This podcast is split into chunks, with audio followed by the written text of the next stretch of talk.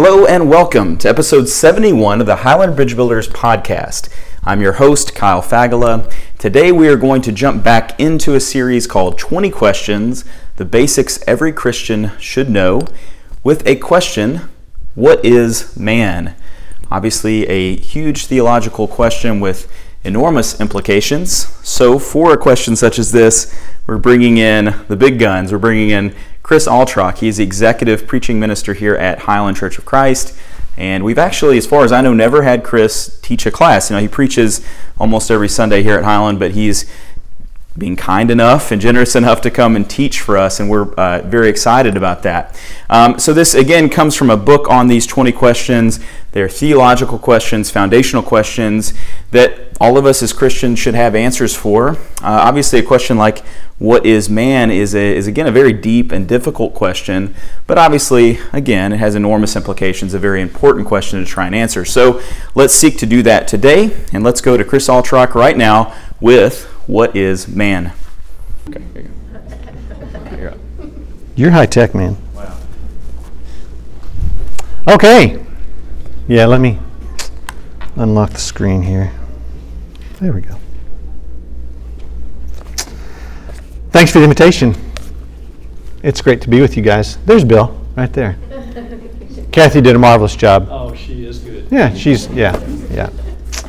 Um, yeah, so thanks for the plug on the book, and I do have a copy of the book. Um, it's coming out. It's actually coming out this next week, which is a week early. So I'm really excited about it. It's on Esther, and I pulled 12 things out of the story of Esther, 12 ways in which the narrative of Esther helps us to mm, discern uh, what God's up to in our lives, especially when there are circumstances going on that make it difficult to see what, what God's up to in our lives.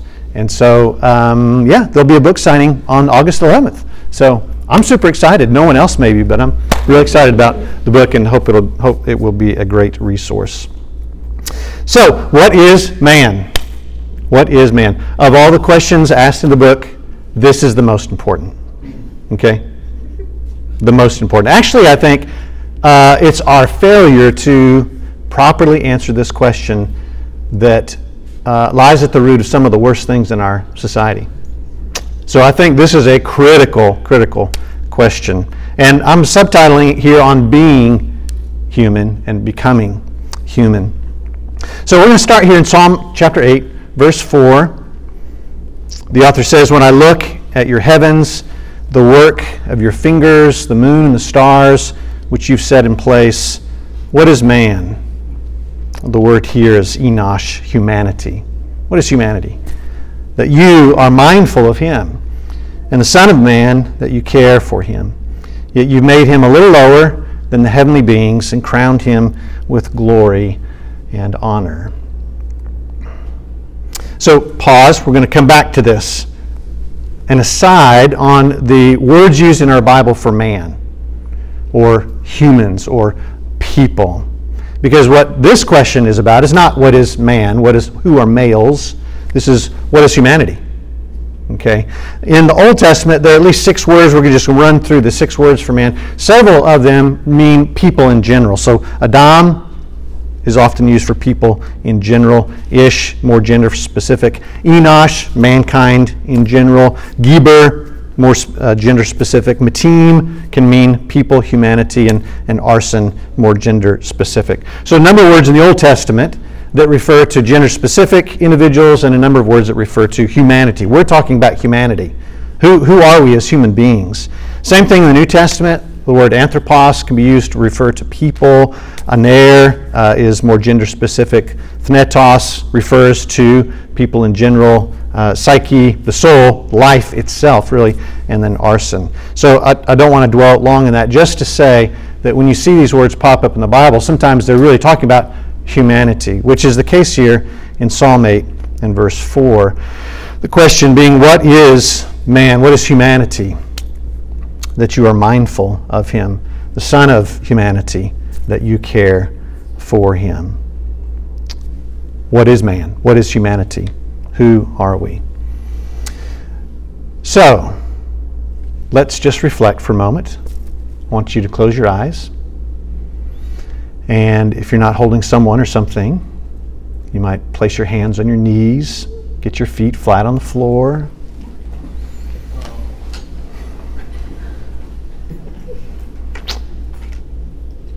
And take a big breath in.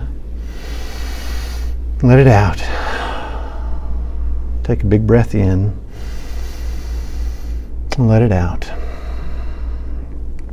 And for a moment, while you're paying attention to your breathing in and out, just imagine for a moment sitting in the loving gaze of God. Father, Son, and Holy Spirit, however you want to imagine God. There's so many images of God in the Bible. So, however you want to imagine God, imagine God at this moment staring down at you as you continue to breathe and relax in His presence, staring at you with love, the way a, mother stares at a baby, the way that maybe you stare at your child the way that someone you love and who loves you looks at you. Just sit for a moment, still breathing, sitting in the loving gaze of God.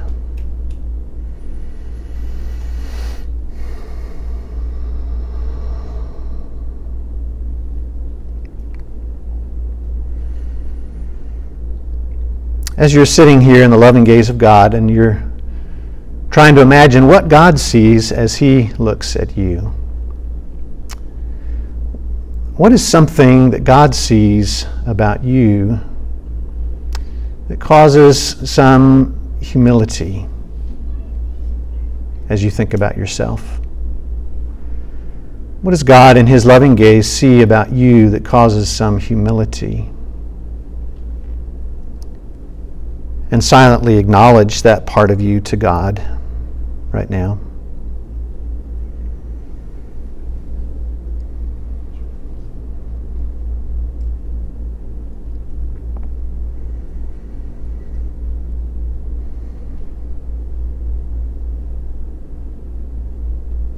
Still breathing in and out, sitting in the loving gaze of God. Try to imagine now as God looks at you, something that He sees about you that makes you feel glorious what is that? And acknowledge that to God.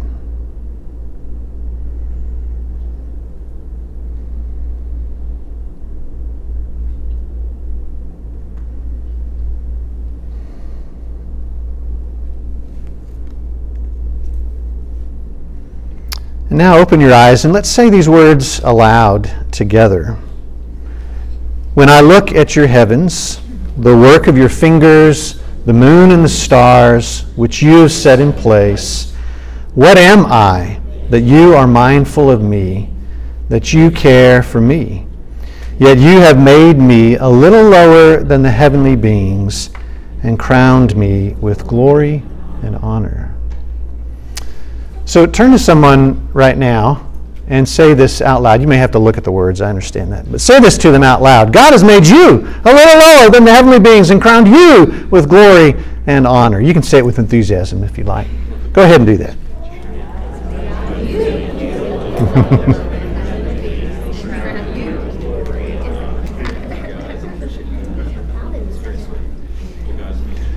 okay, so so how does it feel to receive those words?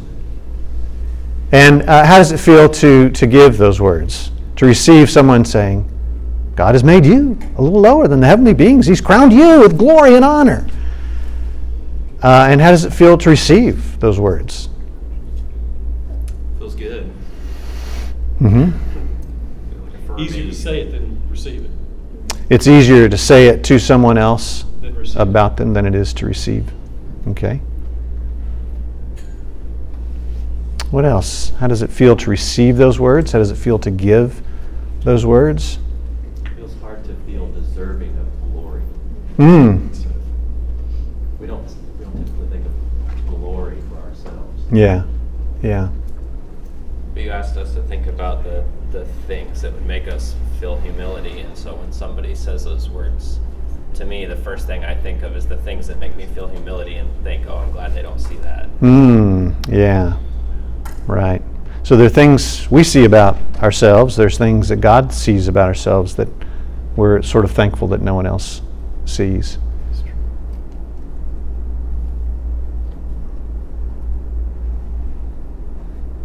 So when we talk about this question, what is man, what, what is humanity, and, and the Bible introduces it here in Psalm 8, uh, th- these are the kinds of things that play out. There are things about us, the author is saying, there are things about us that, uh, yeah, we'd like to keep a little hidden, right? or we'd like to put on an image, we'll talk about that. We'll, we'd like to put on an image that's a little different than the way that we see ourselves because we're, we're not so uh, thrilled about who we are as humans. And, and then there are these other things that when God looks at us, he sees, he sees things about us and all humans that are glorious. And, and we're a little reluctant to uh, accept that, to receive that. And yet, that's what it means to be human. So let's talk about what is it that makes a human a human? What makes us all, every single one of us, every single person on the planet, a human? So I'm going to go, I'm going to use three uh, illustrations here from contemporary culture. Some of these uh, may make you uncomfortable, and, and that's okay. That's why I'm here. Okay? Uh, we're trying to wrestle with what it really means to be human and, and what it doesn't mean to be human. Okay? So uh, we'll start here with this book by Mark O'Brien. Notice the title How I Became What? A Human Being. How I Became a Human Being. So when he's six years old, uh, back in the 50s, Mark contracts polio and he becomes paralyzed from the neck down. Uh, they put him in an iron lung and he basically lives uh, much of his life in that iron lung, un- unable to uh, really interact with people very well, unable to move his limbs very well, uh, not a productive member of society, right? And of course, you know, this is back in the 1950s um, when uh, discrimination against someone like him would, would be perhaps even more um, pronounced than it is today. So he writes this book about his experience of from six years old being in that iron lung and struggling with uh, not feeling like a human. So notice, notice this quote here in the book, where thankfully he's moved into a season of life where things are getting a little better for him. So he says, People began to treat me as if I were a human being. It's strange to tell because up until then, people had made me feel as if I were something else, something less, something not capable of bearing personal responsibility. Because this society has, by unspoken agreement, defined a human being as someone who can bear the major responsibilities required for a self directed life. I was not a human being. Nor are convicts, children, retarded people, it's not the language we use today, it's his language, regarded as such. But now that I've been given this responsibility and have proven that I can run my life as well as anybody else, I've been granted that degree of respect which is commonly accorded to a human being. When one of my attendants referred to me as buddy, it thrilled me because I had not been accustomed to receiving that degree of respect. Such respect came as something of a surprise. So that line there in, in the book, people made me feel as if I were something else something less. I was not a human being. So, just with that one little quote there, with that one little uh, synopsis of his own story, how, how do you think that, that Mark and, and the people around Mark, how did they define what it means to be human? Being independently responsible for yourself. Okay, so to be human, you, you had to be, at least in, in that circle, you had to be independently responsible for yourself. And if you weren't, then you weren't human, or at least you weren't treated as human, right? Uh, what else? What, what would they have said? Yeah, this is what makes a, a human, Not a burden. not a, not a burden. Hmm, okay. Yeah. Okay. Anything else come to mind? have to be respected. Mm, okay. So uh, you're not worthy of, or at least not receiving respect from other people. Yeah, it's kind of interesting, and, introduces this diagram that I'll use uh, throughout the rest of our time here. uh, there is there is a sense in which, for a long time in our society and our culture, if you have certain qualities or characteristics, then you're considered human, and if you don't, then either you're less human or you're you're not human. So in this story, if you're independent, if you're able-bodied, yeah, you're fully human. Uh, but if, if you have disabilities, you're, you're not so much. And then, then he himself mentions if uh, con- he placed himself in the same categories convicts and uh, children, you know, which is like, what, really? But in his mind, that was true in that time and at that, in that culture. If you were a, an adult, able bodied an adult, then you were human, right? And if you were not, then, then you were either less human or you were not human at all. Okay. Um, Ibram Kendi has this book called Stamped from the Beginning The Definitive History of Racist Ideas in America. And the, the title of the book is very important. So here's, here's how he uh, explains the title. The title, Stamped from the Beginning, comes from a speech that Mississippi Senator Jeff- Jefferson Davis gave on the floor of the U.S. Senate in 1860. The future president of the Confederacy objected to a bill funding black education in Washington. And here's, here's what he said This government was not founded by Negroes nor for Negroes, but by white men for white men. The bill was based on the false notion of racial equality, he declared, and inequality the inequality of white and black races, he said, was stamped from the beginning. Okay, so just a very brief quote there out of, out of this book, but based on that, what do you think Davis would say, or the people around Davis would say about what, what is it that makes a, per, a human a human? Who, who are the humans in our culture, and, and, well, who are not? What would he say? White people. Okay, white people, so there's, so there's race, yeah? Mm-hmm. And men, right? Right? White men. This is a society for white men. Sorry, everybody else. So, yeah, if you're, if you're especially if you're male and, and you're white, then, then you're, you're human. He doesn't use that language, but clearly that's what's being intended here. And then if you're a person, male or female of color, then maybe not so much. So we're just trying to look at some of the ways in which our own culture uh, is answering this question. So one more example here. So in the 1980s, a woman named Kimberlé Crenshaw uh, reviewed a number of legal cases, and uh, she determined through that review that black women, black women were, were particularly being discriminated against. And uh, there, was, there was no real structure in the legal system for uh, dealing with that because uh, black women were, were basically ignored within the legal system. So you have two things going on here race and, and gender. So she described the way that a black woman uh, might be standing at the intersection of, of two things, and I'll, I'll put a diagram up here in a minute, of sexism and racism. And that they couldn't be helped legally or socially because they were in kind of a blind spot. The legal system really hadn't come to address that. The specific company that she was looking at, there were women being hired by the company, but they were white women. There were African Americans being hired, but they were men.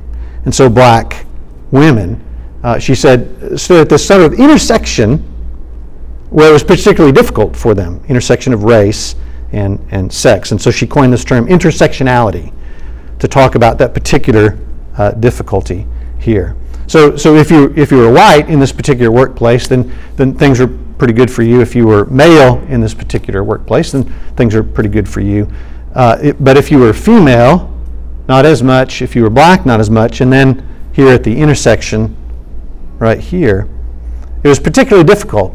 This particularly uh, this group of people, black females, were being the most discriminated against uh, in this particular workplace. And she calls that intersectionality, where, where an individual or a group of people have a number of uh, factors that cause them to be treated in particularly poor ways.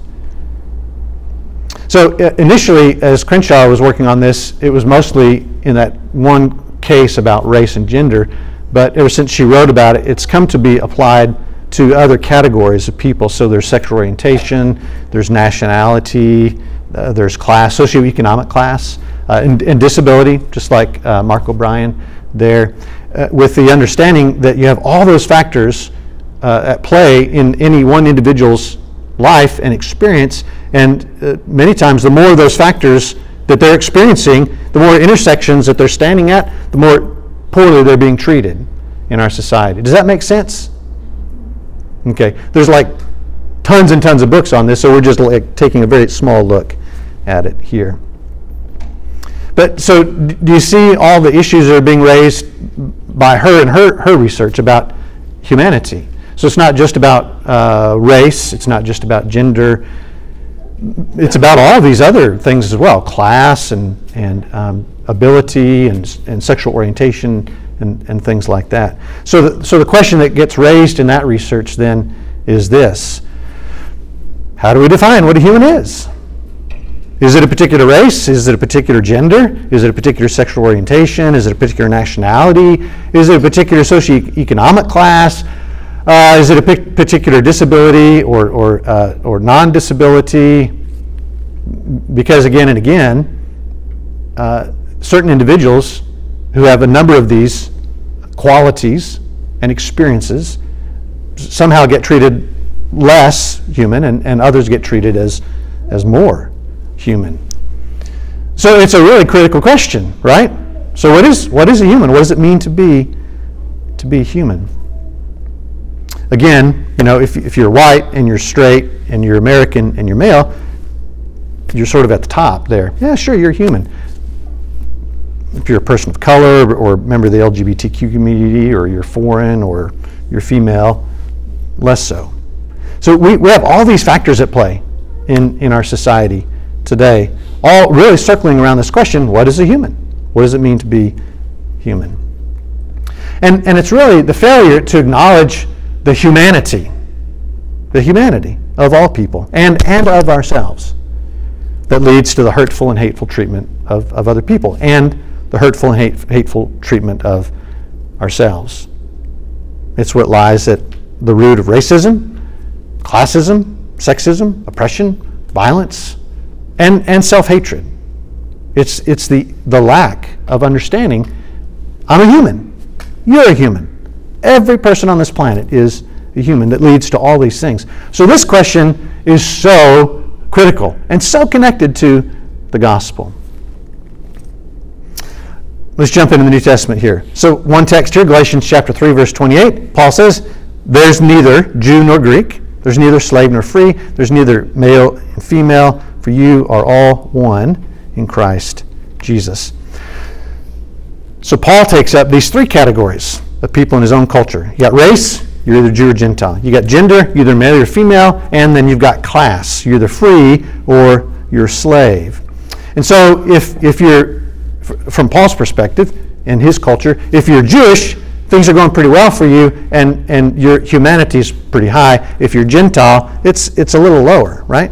If you're male, things are going pretty well for you. If you're female, a little less so. If you're free, you're not enslaved, then, then things are going well for you. If you're, if you're enslaved, then not so much. So even, even in New Testament area, this echo is being heard here in Galatians 3 and verse 28.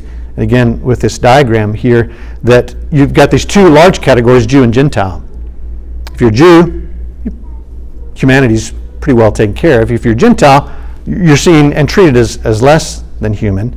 And then within those two categories, you have a number of factors that are, that are playing out gender and uh, class here in Galatians 3, verse 28. And Paul acknowledges here in Galatians 3, verse 28, that Jesus Christ, one of the things that he did on the cross through his death, the gift of his blood and his life, is to bring back people who have been divided for so long by these categories. So, this is where we want to get to Genesis chapter 1, 26 and 27. So God said, Let us make man, Adam, humanity. Let's make humanity in our own image, after our likeness. Let them have dominion over the fish of the sea, the birds of the heavens, livestock, over all the earth, over every creeping thing that creeps on the earth. So God created man in his own image. In the image of God, he created him, male and female, he created him. So, a couple of quotes here. One uh, from a book called In His Image by Paul Yancey and Paul Brand and Philip Yancey. The word image, they write, is familiar to us today, but the meaning of the word is leaked away. So it now connotes virtually the opposite of its former meaning of likeness. Today, a politician hires an image maker. A job applicant dresses for image. A corporation seeks the right image. In all these usages, images come to mean the illusion of what something is presented to be rather than the essence of what it really is. Right? So, we, don't we tend to use the word image in that way today? Projecting an image or uh, conscious of our image. It, it's really kind of a negative word today. And that's not how the author of Genesis is using the word. Instead, image here is a, a word that refers to our truest self, who, who we truly are no matter how anybody else treats us, no matter how we treat ourselves. I- image refers to our, our core essence, who we truly are in and of ourselves, not, not some false image that we're projecting or that others are projecting on ourselves. So Thomas Schreiner here, writing about this, Genesis 1, 26 through 28. If we pay attention to this text, he says the focus is on human beings as vice regents of creation. What, what does that mean? Vice regents of creation. What's that mean to you? Rulers. What, what's that? Like, like rulers of some sort. Yeah, right. Yeah, so so we're ruling with God. So God's the what? King? If he's the king, what does that make us? Yeah. Princes and princesses, kings and, uh, and queens under him. I mean, we're, we're royalty. We're ruling the world with God. That's what he's saying here. We read the mandate for human beings in 128 be fruitful and multiply, etc. Human beings are made in the image of God and that they are to rule the world for God. The regal nature of the image is confirmed by the use of images in the ancient Near East, where a ruler's image was set up in distant parts of his kingdom to indicate that his authority reached there. So we know that in the ancient world, kings who would have a massive kingdom, they you know they couldn't be everywhere at the same time. So they would they would set out these physical statues, monuments that were their image, that, that indicated, hey, this is part of my kingdom. This is part of my rule here. And so along comes God, and uh, what does God rule over? Everything, right? Yeah, the whole world. And uh, so rather than placing statues or monuments or something like that around the world saying, this is God's, this is God's, this is God's, what does he do? He places you and I all over the world as his image to say, this is where I'm ruling, and this is where I'm ruling, and, and these are the folks that are helping me expand my rule around the world. It's pretty neat stuff. It says uh, certainly other elements of the divine image are implied by the mandate to rule, but the biblical text calls attention to human beings as those having the responsibility and privilege of subduing the world for God. As Stephen Dempster says, the male and female, as king and queen of creation, are to exercise rule over their dominion, the extent of which is the entire earth. Peter Gentry rightly argues the image of God is not functional here, rather, it's ontological. For human beings are in the image of God.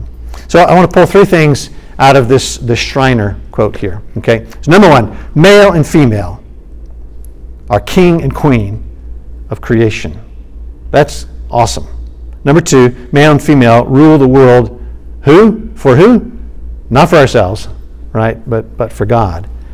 And so that, that presents, that prevents the, the selfish use of power, the, the hurtful use of power. We're, we're ruling for God, not for ourselves. And then the third thing that Schreiner says here is that those qualities, the, the fact that you are a king or queen ruling the world for God, that, he says, is not just ontological, it's functional. So, words we never use at all in conversation. After today, you will, right? So, the word ontological means something that you have no matter what.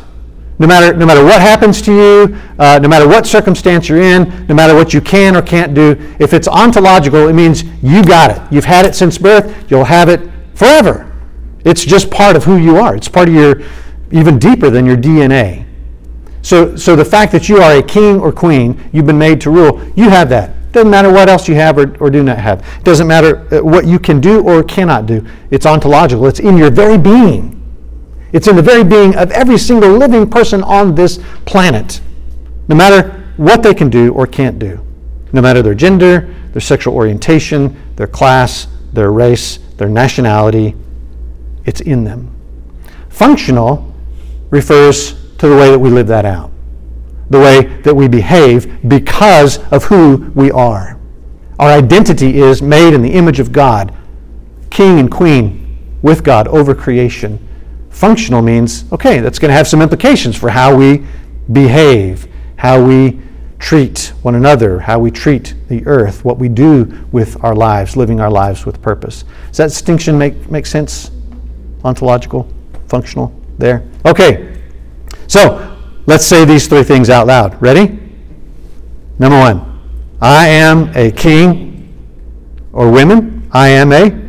There we go. Number two, I rule the world for God. And number three, this isn't just something I do, it is something I am. Okay? So turn to somebody right now and tell them those three things, okay?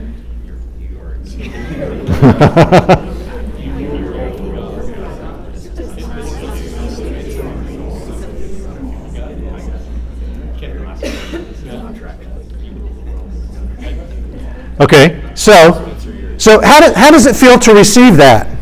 For someone to look at you and say, You're a king, you rule. Been waiting so, so long. Yes, finally. I'm surprised that hasn't happened until now. Get you right. I'll tell her that this morning. Oh, okay. Council passed it lately. We're, we're not used to talking to other people in that way, right? I mean, this kind of exalted language. Uh, how does it feel to receive that? For, uh, to, to give it, I mean, to give it. How does it feel to give that? To, to tell someone, you're a king, you're a queen, you rule for God. What's, what does that feel like? It's great. Feels good. We're so used to tearing other people down. Mm. Uh, I think it's C.S. Lewis that talks about how pride requires that we are always in this sort of comp- competition to Mm. tear down others so that we feel exalted. And, Yeah. You know, so I, I think it's it feels different maybe. Mm-hmm. Yeah, yeah. It's, it's so often the case. The only way for us to feel better about ourselves is to make other people feel worse. I think we're used to telling like our spouses or our friends and family some of these things, but I think it's even, I guess, more powerful to think of saying that to someone that maybe we don't agree with. Yeah. Or someone that Right. we do view in a different kind of social space than we are. Right. Yeah. So yeah, it's it's pretty easy to do that, especially for the person who's next to you. You probably have some uh, relationship with them. Pretty easy to do that right here, in this classroom with folks that are, you know, in similar phases of life. Uh, fairly easy to do it right here at Highland. But um, you know, what about the rest of the world? What about stepping out of here and, and living out of that that truth? Every single person I interact with, every per, every single group I interact with kings and queens, made to rule with God. It's who they are. It has nothing to do with, with what they do. So, so there's a being element here, right? So humanity being made in the image of God, the likeness of God, being made royalty, being made to rule, part of his kingdom, that's in our being. And it's in the being of every single person. And that, that beingness remains no matter what else is present or absent. Age doesn't diminish it or enhance it. Neither does race, nor class, nor sexual orientation, nor ability.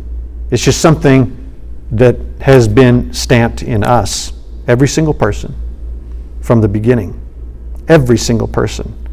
And there's also a becoming element to this. So humanity's part of our becoming. We have this intrinsic, built in identity as humans made in the image of God, and we're also growing more and more into our humanity. We're, we're ever the more living out our identity. Once we understand who we are, who every single person on the planet is, we spend the rest of our lives trying to find out what it means to live that out, to live that identity out. So here's where Jesus comes in because one of the things that Paul says about Jesus in Colossians 1 is he, Jesus, is the image of the invisible God, the firstborn of all creation. And probably what he means by that is he is the fullest uh, expression of what it means to live out the identity of one who's made in the image of God. If, if we want to see what full humanity looks like, we look at Jesus. He is the one who has perfectly lived out his full potential as one who is made in the image of God. And so for the rest of our lives, we strive to get there. We strive to, to be that kind of human. All the while knowing we are human. We are made in the image of God. And every single person is as well. All right, quickly Genesis 9, verse 6, because this is another place where it comes up in uh, Genesis. So we have this command here Whoever sheds the blood of man, by man shall his blood be shed, for God made man in his own image. So why can't we hurt other people according to this text?